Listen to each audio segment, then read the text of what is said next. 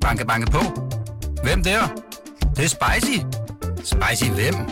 Spicy Chicken McNuggets, der er tilbage på menuen hos McDonald's. Badum, bom, tji.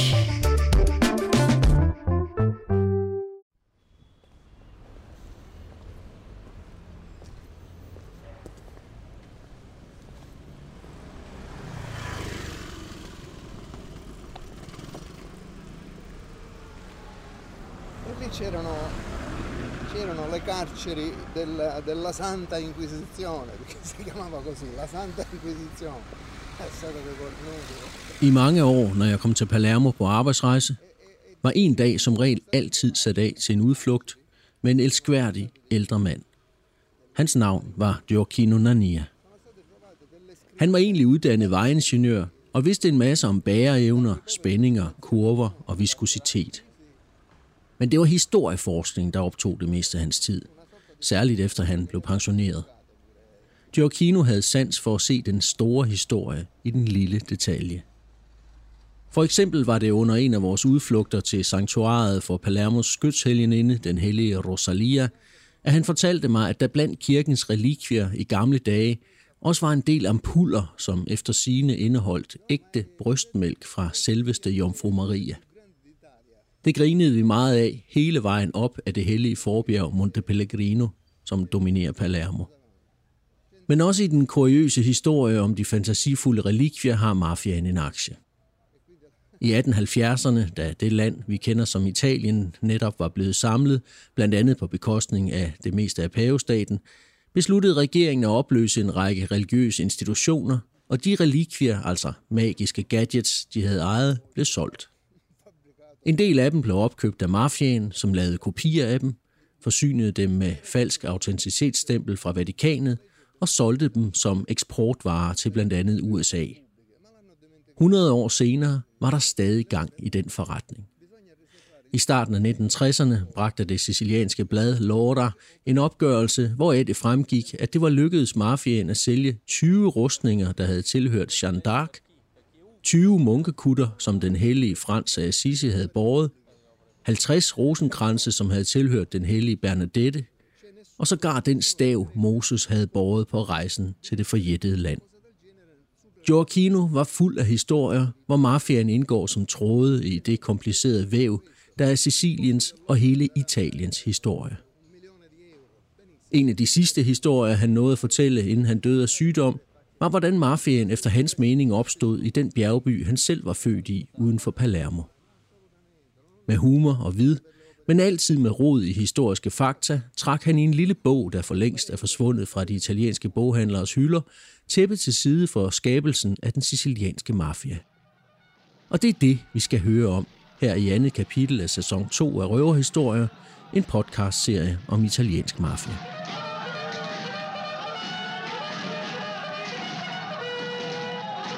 Det bliver en rejse tilbage gennem århundrederne til det kaos, hvoraf det samlede Italien blev skabt, og hvor jeg ved hjælp af min gamle ven, der ikke er der mere, vil forsøge at afdække, hvordan det gik til, at Sicilien blev arnestedet for en af verdens største kriminelle organisationer. Mit navn er Morten Beider. Jeg er journalist ved Weekendavisen, og det her kapitel har jeg kaldt De Smukke. l'Inquisizione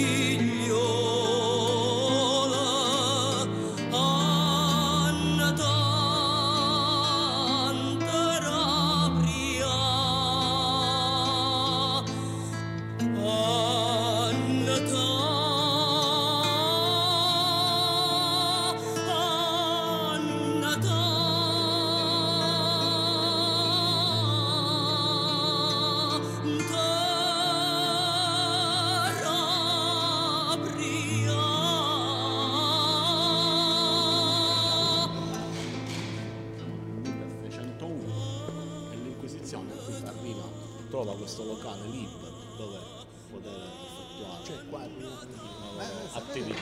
sapete, può essere io l'altra volta dicevi una cosa ma su, su documenti antichi su una cronaca Lad os starte med den sidste tur, jeg foretog med Gioacchino Nania. Den gik til Palazzo dello Steri, et palæ fra 1300-tallet i normannisk gotisk stil i det indre Palermo, som senere over flere århundreder og frem til 1780'erne fungerede som byens inkvisitionsfængsel. En høj, tillukket bygning i lyse sandsten med ornamenter i lavasten. Det var her, man blev bragt hen, tortureret og ført for retten, hvis man blev mistænkt for kætteri, altså at afvige fra den officielle religionslæresætninger. På væggene i fængselscellerne kan man endnu se staklernes nogle gange desperate, andre gange håbefulde graffiti, malet med blod, blandet op med afføring. Coraggio står der et sted. Fat mod. Et andet sted står der pazienza, pane et tempo. Tålmodighed, brød og tid. Tusinder blev ført ind bag palæets porte, og kun de færreste kom ud i live. Inkvisitionen havde lagt sig som et tungt låg over det spansk dominerede Sicilien i 1600-tallet, netop som den moderne verden så småt var begyndt at spire frem andre steder i Europa. På Sicilien var inkvisitionens uhyreligheder efter nogens mening om muligt endnu værre end i Spanien, fordi kongemagten befandt sig langt væk fra Sicilien, i Spanien på den anden side af Middelhavet eller senere i Napoli. Og Sicilien formelt blev regeret med venstre hånd gennem såkaldte vise konger. Den sicilianske inkvisition er særligt i sin sidste periode beskrevet som en ren udplyndringsbande, hvor ingen, der besad ejendom, som kunne friste inkvisitionens mænd, kunne vide sig sikre, uanset hvor ret troende de var. Et frygtindgydende jerngreb styrede kirken, hvor kirken havde noget at skulle have sagt. Men kirken var ikke alene på Sicilien. Der var også de sicilianske baroner, de store jordbesiddere, som af kongen havde fået hånds- og halsret over indbyggerne i deres len, i et feudalvælde, der strakte sine rødder helt tilbage til romerigets storgodser, de såkaldte latifundier. I det store historiske perspektiv havde Sicilien gennem 2000 år været en koloni, der med den britiske journalist og forfatter Norman Lewis' ord blev udbyttet ved anvendelsen af slavearbejde, enten åbenlyst eller i tilsløret form. De romerske herrer, der erobrede Gallien og England, blev ernæret med brød lavet af korn, som var dyrket af sicilianske slaver. Da pavemagten efter Roms fald overtog de store sicilianske godser, var det sicilianske landarbejdere, der som lænkede slaver skaffede den tre fjerdedel af dens rigdom, som Lewis skriver i bogen Mafiaen, som udkom i 1964. قضى ليلته ملتاعا مغمى ببعد الحبيب وآه من نخيل باليرمو يمكن غسله بالأمطار وبالندى يمكن غسله بالأمطار en kort opblomstringsperiode indtraf med arabernes erobring af Sicilien i midten af 900-tallet, hvor der blev indført småbrug og kunstvanding, og citrusplantagerne begyndte at brede sig i de kystnære områder. Men der var blot tale om en parentes i historien. Men når manderne vendte feudalvældet tilbage for fuld kraft, og bønderne endte på ny under slavelignende forhold. Gang på gang gennem historien kogte den indfødte sicilianske befolkning over i oprør mod deres herskere, og hver gang var undertrykkelsen fortsat, måske blot under en ny fremmed magt. Selv den visekonge, som var den spanske borbonske konges repræsentant på Sicilien i slutningen af 1700-tallet, var rystet over graden af udnyttelse. Han skrev, Ni tiendedele af jorden bruges til at opretholde et liv i luksus for få hundrede familier. Den sidste tiendedel er i hænderne på nogle få tusinde personer, og resten af folket ejer ingenting. Men der var i realiteten ikke ret meget, visekongen kunne stille op. På det tidspunkt var det sicilianske land inddelt i 185 baronier, hvor feudalherrene herskede med næsten ubegrænset magt. Kongen sad i Napoli, og han var under konstant trussel fra baronerne, som kunne true med at nedsætte deres bidrag til kronen, hvis de ønskede det. I praksis kunne baronerne opføre sig som enevældige konger på deres jord. Få andre steder i Europa var afstanden mellem rig og fattig så stor som på Sicilien. Således fortsatte jerngrebet helt frem til tærskelen af 1800-tallet, hvor først inkvisitionen blev nedlagt, og dernæst kom turen til feudalvældet. Midt imellem udbrød den franske revolution, som også kom til at udfordre den sicilianske model, da franskmændene i flere omgange indtog Syditaliens hovedstad og jo den spanske borbonske konge på flugt til Sicilien. Den anden og længste landflygtige periode startede i 1805 under Napoleonskrigene, da kongen kom under engelsk beskyttelse, og 7.500 engelske soldater blev sat i land på Sicilien for at beskytte kongen og ikke mindst de engelske økonomiske interesser i denne del af Middelhavet. Englænderne blev der i lidt over ni år frem til Napoleonskrigenes afslutning. Og englænderne kom ikke kun med militærmagt. De medbragte også idéer om liberalisme og parlamentarisme, og sammen med den sicilianske adel pressede de kongen til at tillade en ny forfatning, hvor feudalvældet formelt blev ophævet, så baronerne slap for mange af deres pligter. Blandt andet at skulle betale skat til kongen, og den økonomiske byrde det var at skulle opretholde lov og orden i deres len. Og hvad resten angik, beholdt de deres jord, arveret og øvrige privilegier. Feudalvældet blev altså formelt afskaffet, men i virkeligheden videreført, bare løsrevet fra kronen i en ultraliberalistisk udgave. Så snart kongen var tilbage i Napoli igen efter Napoleonskrigens afslutning, annullerede han da også forfatningen. Og det satte gang i den bølge af forskellige oprør og de lovløse tilstande, som prægede Sicilien helt frem til Italiens samling i 1860. Det er vigtigt at holde fast i her, er, at baronerne pludselig ikke længere skulle agere hverken politi eller domstol. Det skulle kongen, som var taget hjem til Napoli. Og det er her, at min gamle ven Gioacchino Nania kommer ind i billedet. Eller rettere, hovedpersonen i hans dokumentaristiske bog, adelsmanden Giuseppe Beccadelli Bologna, prins af Camporeale, grundlæggeren af Gioacchino Nanias fødeby San Giuseppe Jato, som ligger inde i bjergene en lille times kørsel sydvest for Palermo.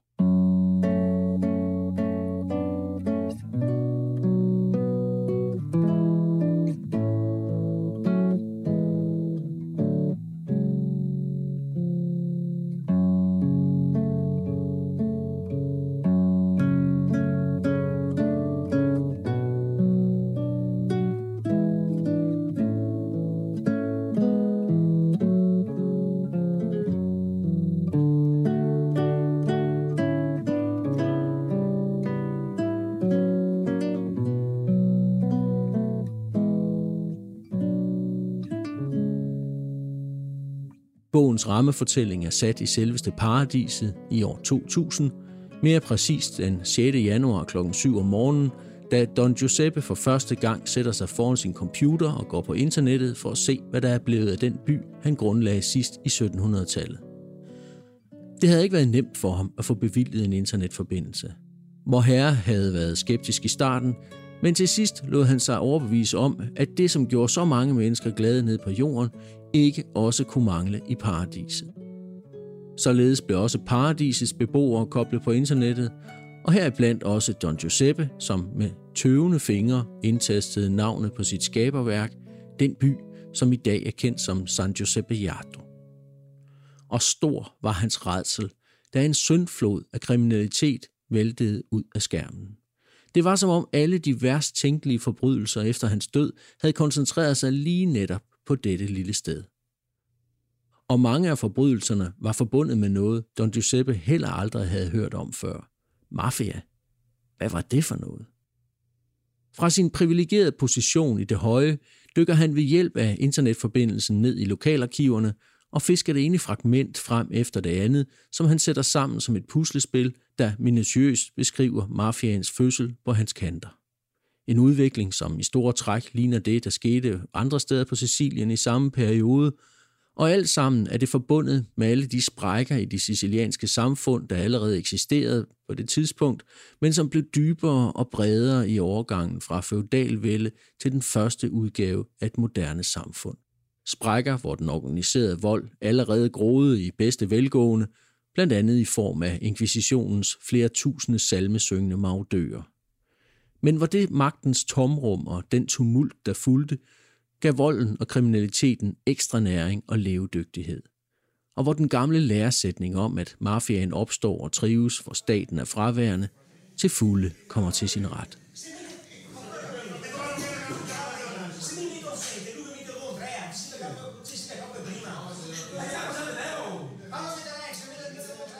Det var i San Giuseppe Yardo, at jeg for første gang mødte Gioacchino Nania, tilbage i 2004. Med sit furede ansigt og sin sicilianske bundekasket Coppolaen mindede han om prototypen på en siciliansk mafioso. Men sådan ser mange sicilianere ud, også dem, der ikke er medlemmer af det hedderfulde selskab, som mafiaen engang kaldte sig selv.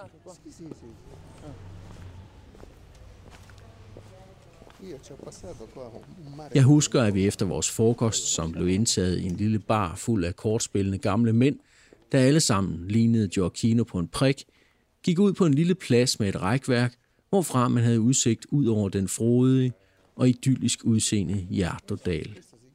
Og midt i det hele pegede han sig ned mod et bondehus langt ned i dalen og sagde, at det forresten var der, at den lokale mafiaboss 10 år tidligere havde beordret en dreng kvalt og hans lig opløst i syre, efter han var blevet kidnappet og holdt fanget i et par år. Og nu skulle man måske tro, at noget så grusomt ville få folk heroppe i byen til at tage afstand fra mafiaen. Men det var slet ikke tilfældet. Nogle år senere blev der foretaget en meningsmåling, hvor 1200 af indbyggerne blev spurgt, om der var noget galt i at være medlem af mafiaen efter deres mening. Og det mente langt over halvdelen, 61 procent var det vist, at der ikke var noget vejen med, fortalte Gioacchino stilfærdigt. Disse oplysninger når også adelsmanden Don Giuseppe op i himlen, som i bogen hopper i sin stol og blot bliver endnu mere tilskyndet til at grave ned i de historiske begivenheder, der direkte eller indirekte fører frem til en af de forfærdeligste handlinger, der er begået af den sicilianske mafia. Til sidst får han stykket billedet sammen og tilkalder sin overordnede, en helgen, som han også er beslægtet med, og indviger ham i resultatet af anstrengelserne. Det viser sig, at der er tale om en slags Big Bang, udløst af en lang række sammenfaldende omstændigheder og begivenheder, hvor ingen detalje er ligegyldig. Blandt andet, at den nye by, som Don Giuseppe grundlægger, i mangel af bedre befolkes delvist af toksusfanger, som får tilbudt friheden, hvis de vil flytte langt ud i bjergene og befolke den nye by. En anden del af indbyggerne i den nye by består af arveløse, som måske kommer fra velstående familier, men hvor arveloven dengang kun gav mulighed for den første fødte til at arve. I realiteten er de overladt til deres egen skæbne. Nogle klarer sig bedre end andre, og de mest desperate tager samme vej som de kriminelle ud i bjergene, hvor de alle bliver tilbudt egen jord, de kan dyrke, og mere jord og en bolig, de kan lege. Men helt godt bliver det aldrig. En god del af de første indbyggere var således en blanding af kriminelle og folk, der havde adelen, fordi de var udelukket fra at arve, og som derfor allerede som udgangspunkt var i opposition til det bestående samfund. Et samfund, der var godt på vej til at gå i opløsning på det tidspunkt, i hvert fald hvad angik lov og orden, som baronerne med forfatningen i 1812 var blevet fritaget fra at opretholde. Indtil da havde hvert gods haft sin egen private milits, bestående af såkaldte campieri, som tog sig af at bekæmpe røver og banditter, som der aldrig var knaphed på. Men nu var det pludselig staten, som skulle tage sig af ordenshåndhævelsen, og det gik ikke så godt, for nu at sige det mildt. For kongen foretrækker at bruge statens sparsomme midler til at bygge jagtslotte og anlægge haver til sig selv, i stedet for at investere i infrastruktur og statsapparat på en ø, hvor han alligevel ikke var elsket. Og de to politibetjente, som blev udstationeret i San Giuseppe Jardo, var i praksis magtesløse. De kunne tilkalde forstærkning fra Palermo, hvis de fandt det nødvendigt, men Palermo var en dagsrejse væk til hest, og når kavaleriet så endelig nåede frem til San Giuseppe Jardo, var det altid for sent. Hvis betjenten der overhovedet nåede ud af dalen, inden han blev ramt af en kugle. Som byens grundlægger, historiedetektiven Don Giuseppe, fortæller sin helgenonkel op i himlen, Ja, kort fortalt var der ikke længere nogen politibetjente, som havde lyst til at blive udstationeret i San Giuseppe Jardo. Og således blev jeg tvunget til fortsat at hyre folk til at opretholde en form for orden og sikkerhed for mig selv. Og de var ikke alle lige fine i kanten. For hvis jeg havde udvalgt dem for deres retskaffenhed, så ville de jo ikke have overlevet særlig længe. Til det nikker helgenunkelen forstående. Ja, det er klart. En kampiere uden mindst et mor på CV'et kunne lige så godt skifte erhverv, ikke? Don Giuseppe svarer. Med tiden var jeg også selv nødt til at udskifte nogle af mine bedste mænd med nogle rå børster, og du kan jo nok forestille dig, hvordan de rundede deres løn op. Onklen, jeg må ikke, i det mindste ved at stjæle. Det var naturligvis ikke kun i San Giuseppe Yarto, at det var galt, men over store dele af hele øen, hvor den sociale og politiske uro voksede i takt med, at samfundsudviklingen ikke levede op til indbyggernes forventninger. Der var delvis tale om ekoer af andre oprør ude i Europa, men på Sicilien var baronerne dygtige til at udnytte de forskellige oprør, så de aldrig blev vendt imod dem selv, men altid imod kongemagten. 1820, 1837, 1848.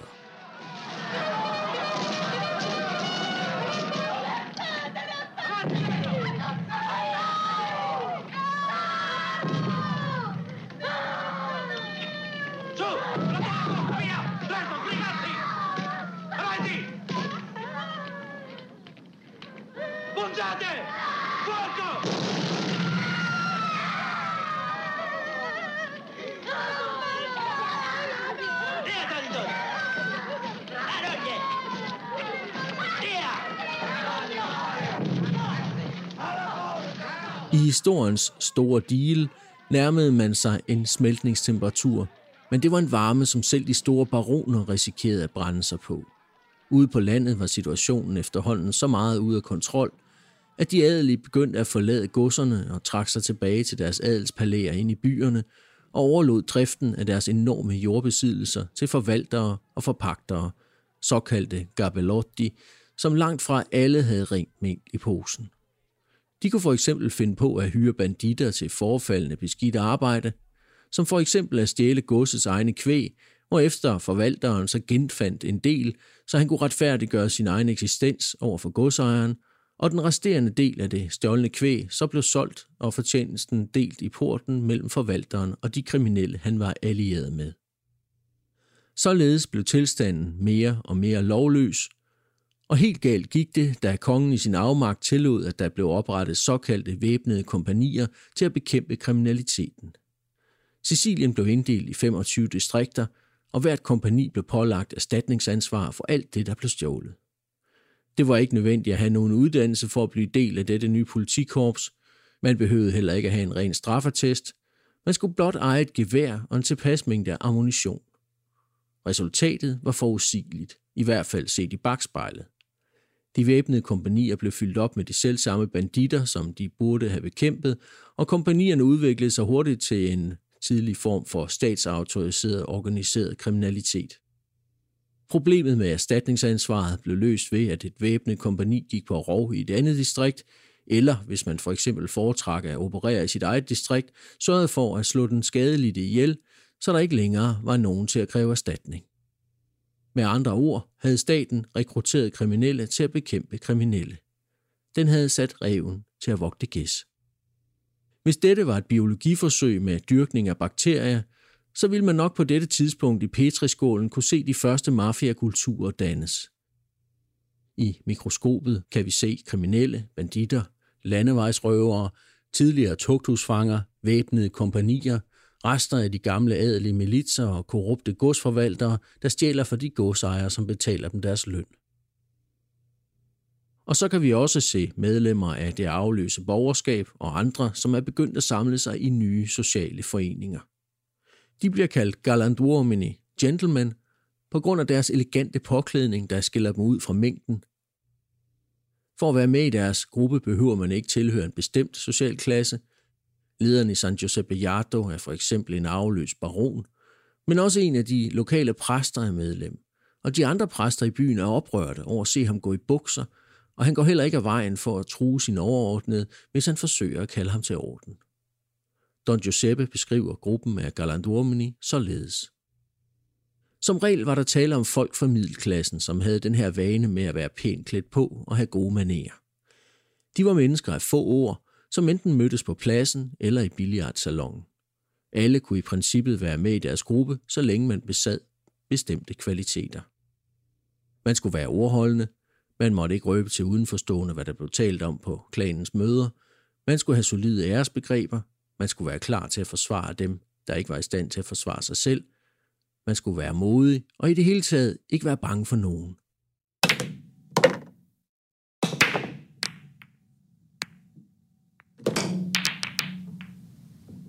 Vi er i første halvdel af 1800-tallet. I en kæmpe sprække mellem det gamle feudalsamfund og den moderne verden, som endnu mest er en idé, en drøm. Inkvisitionens redsler har langsomt fortonet sig, og lysten til at fordele i den velstand, som før kun var de få forundt, bare vokser og vokser. Bønderne tørster efter jord.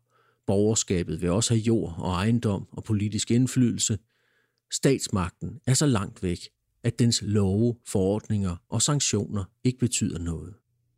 Konger, kongeriger og forfatninger kommer og går. Oprør, revolutioner og plyndringer fejrer hen over øen. De adelige har stadig råd til at betale for beskyttelse til sig selv. Men det samme er ikke tilfældet for de lavere klasser i samfundet.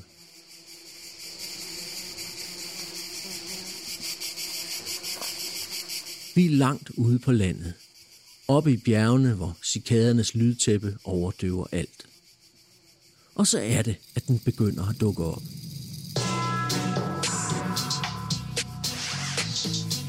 En ny struktur, født ud af det sociale og politiske kaos. En ny form for orden, om man vil. Det mennesker altid stræber efter, uanset tid og sted. Take a little walk to the edge of town and go across the tracks. Where the viaduct looms like a bird of doom as it shifts and cracks. Where the secret lies in the border fires, in the humming wires. Yeah. Hey man, you know you're never coming back. I said you're never coming back. You know you're never coming back. I said you're never coming back. So past the square, past the bridge, past the meals, now past the stacks. On another gathering storm comes a tall, handsome man in a dusty black coat. Say with what? a red right Say hand. what? Say what? Did you hear what I said? In a dusty black coat with a red right hand. Yeah. Red right hand.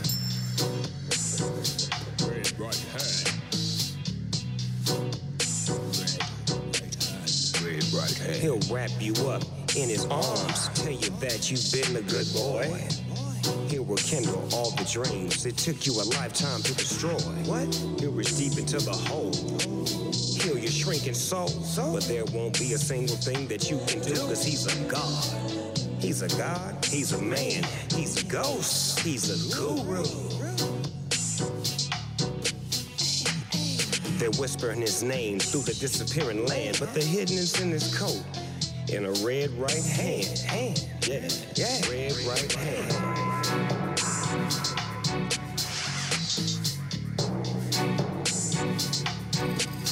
Red right hand. Red right hand. You don't have no money, he'll get you some. Some. You don't have a car, say what? He'll get you one.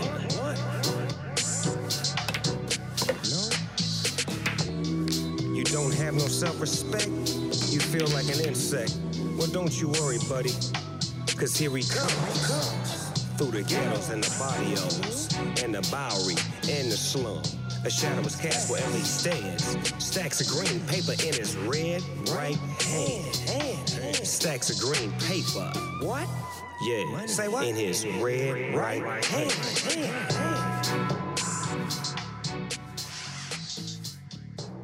Spørger man Don Giuseppe, den afdøde adelsmand i min ven Gioacchino Nanias beskrivelse af mafians fødsel, er det de såkaldte galanduomini, der er de første sicilianske mafiosi.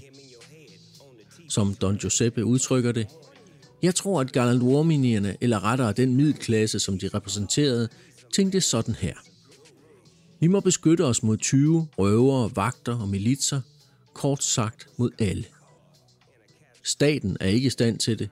Tværtimod har den blot gjort det hele endnu værre med de væbnede kompanier. At beskytte sig ene mand mod alt det ville være selvmord. Og selv hvis vi samler os, er vi stadig alt for få. Hvis det skal lykkes, må vi skabe opbakning blandt vores lidelsesfælder, blandt folket. Og hvis vi skal have folket med os, må vi forsvare dem mod de væbnede kompanier, mod vagterne og mod banditterne. Og eftersom staten er fraværende, må vi også kunne garantere folket retfærdighed i de normale sociale anlægner, fra giftermål til utroskab, fra salget af den muldyr til nabostridigheder. Det var sådan, at mafiosierne kom til verden. Du mener vel galantuominierne? spørger Don Giuseppes helgenonkel. Nej, jeg mener mafiosierne. Kan du ikke huske, hvad det ville sige at være mafioso, da du levede? Jo, svarer helgenonkelen. Det var et adjektiv, som blev brugt, når noget var smukt. Man sagde for eksempel, at en hest var mafioso, eller et stykke frugt, eller en kvinde, eller et sæt tallerkener. Don Giuseppe, så er det vel heller ikke så underligt, at folk begyndte at kalde galantuominierne for mafiosi, vel? Også selvom de selv foretrak betegnelser som galantuomo eller mand af ære, og deres gruppe kaldte de for det hederfulde selskab eller Cosa Nostra. I et af de historiske fragmenter fundet af Narnia i skikkelse af Don Giuseppe, dukker den måske tidligste nedskrevne beskrivelse af en mafioso op i en beretning fra den sicilianske revolution i 1848, også denne vendt mod den bourbonske konge i Napoli. Et par oprørske galanduomini er blevet anholdt, og en af dem fortæller, at mens de sidder og venter på at blive låst inde, åbenbarer en person sig for dem. En smuk mand, høj og solidt bygget og nydeligt klædt på, med en flammende rød baret på sned og en skarlagen rød sløjfe, som nåede ham ned på ryggen. Hans tøj og hans holdning viste, at der var tale om en mafioso. Han tog hatten af for os. Jeg kysser deres hænder. Jeg er kommet for at tage imod deres ordre. Hvad er de herres ønske? Hele delingen er til deres disposition. Mens vi takkede ham for venligheden, ankom fangevogteren for at låse os inde i hver vores celle nedenunder. Mafiosoen tillod ikke, at vi selv bar vores frakker. Gå bare ned. Jeg sørger for, at det hele bliver bragt sammen med en skål frugt. Vi takkede og sagde, at han skulle dele frugten med sine mænd i stedet for. Nej, mine herrer, svarede han. Drengene takker for den venlige tanke, men de rør ikke ved ting, der tilhører galantuominierne. Og da alt var bragt på plads, hilste han os med ordene. Mit navn er Katalanotta. Hvis de herrer har brug for mig igen, skal de blot lade mig det vide, og alle deres ønsker skal blive opfyldt. Hvilken relation den såkaldte mafioso har til de andre galantuomini, eller til fangevogteren for den sags skyld, og hvordan han uhindret kunne bevæge sig igennem fængslets døre, er uvist. Men det er i hvert fald en kunst, mange senere mafiosi også har vist sig behersket til fulde. Ganske modsat de arme sjæle inkvisitionsfængslet i Palermo, som alt håb var ude for. Men det var selvfølgelig også lige inden den gamle verden gik op i limningen, og mafiaen blev født. Men dermed er historien kun lige begyndt. For denne første mafia, bestående af Galandormini, var delt i to interne grupper. Der var de mellemstore jordejere, som havde råd til at sende deres børn i skole nede i Palermo, så de kunne blive til noget. Og så var der alle de andre medlemmer, som hverken kunne læse eller skrive. Alle søgte de beskyttelse og økonomisk vinding.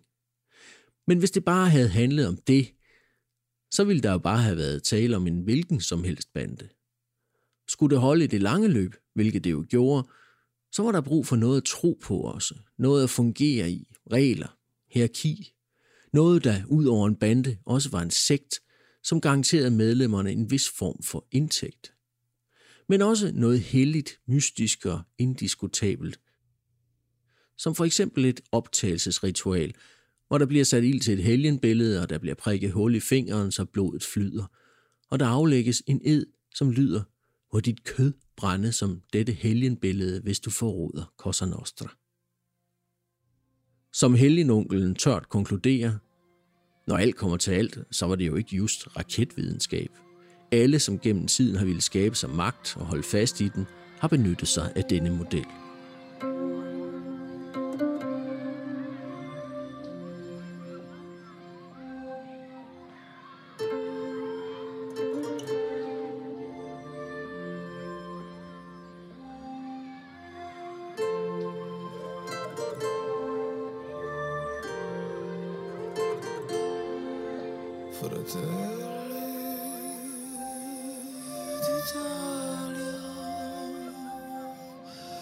Med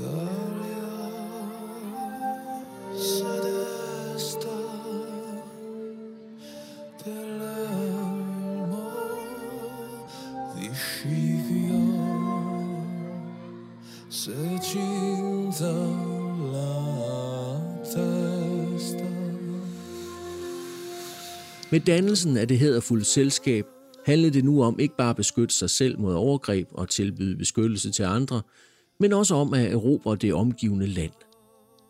Endnu var baronerne for stærke, og man kunne ikke få fat i deres jord. Men de politiske vinde var gunstige, og jorden knastør. Det var bare at sætte ild til ukrudtet eller gå derhen, hvor det i forvejen brændte.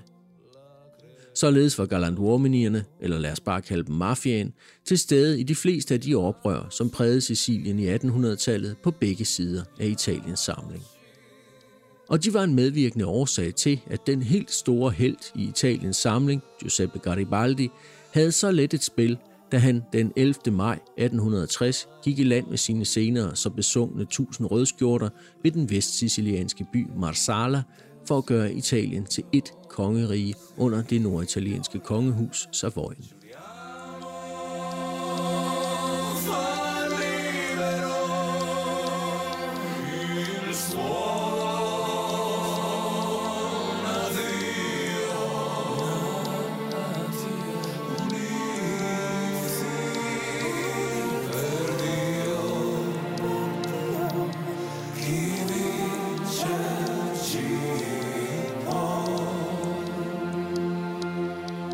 Han steg i land på den yderste kyst af et land, der i realiteten allerede var gået i opløsning, og hvor alle kæmpede for deres egen sag.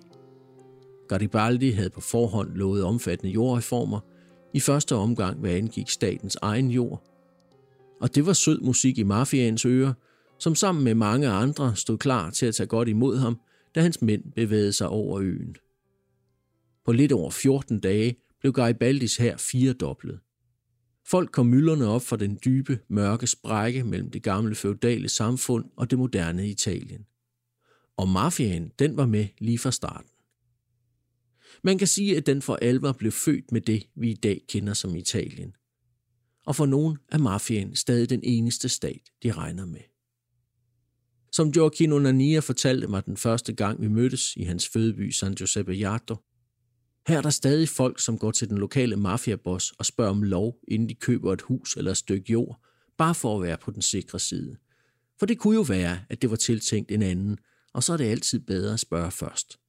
Og i visse miljøer er der vel også stadig folk, der spørger om lov, når en datter eller en søn skal giftes. Det er den slags, der bekræfter mafiosoen i overbevisningen om, at han er en vigtig person. Og så fortsætter han med at opføre sig som sådan. Det er som katten, der forsøger at fange sin egen hale. Så længe folk ikke begynder at tænke og handle på en anden måde, er der ingen vej ud. Casino.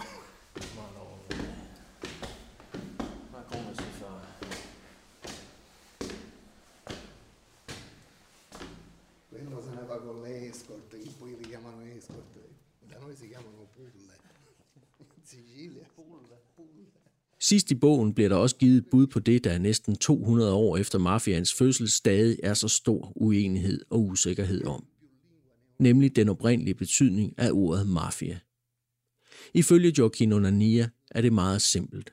Mafia, som i gamle dage blev stadig med to F'er, er afledt af mafi, navnet på de læderfrønser, man brugte som pynt på hestenes seletøj.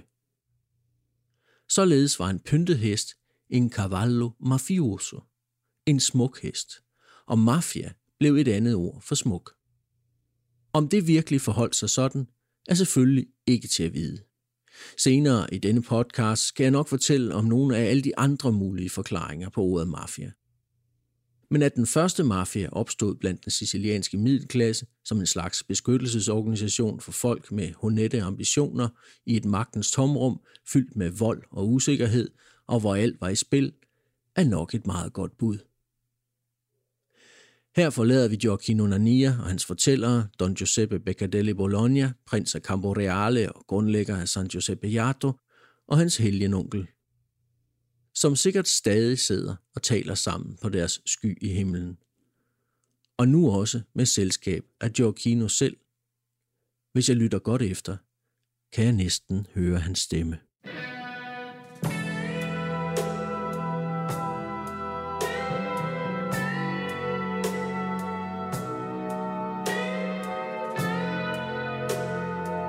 Du har lyttet til Røverhistorier. En podcast om den italienske mafia. I næste kapitel bliver vi på Sicilien for at finde ud af, hvordan den sicilianske mafia udviklede sig efter Italiens samling og frem til slutningen af 2. verdenskrig. Vi skal i teatret, i operan, vi skal besøge citronplantagerne, og vi skal dybt ind i det fascistiske partis mørkeste indvold. Mit navn er Morten Beider, jeg er journalist ved Weekendavisen.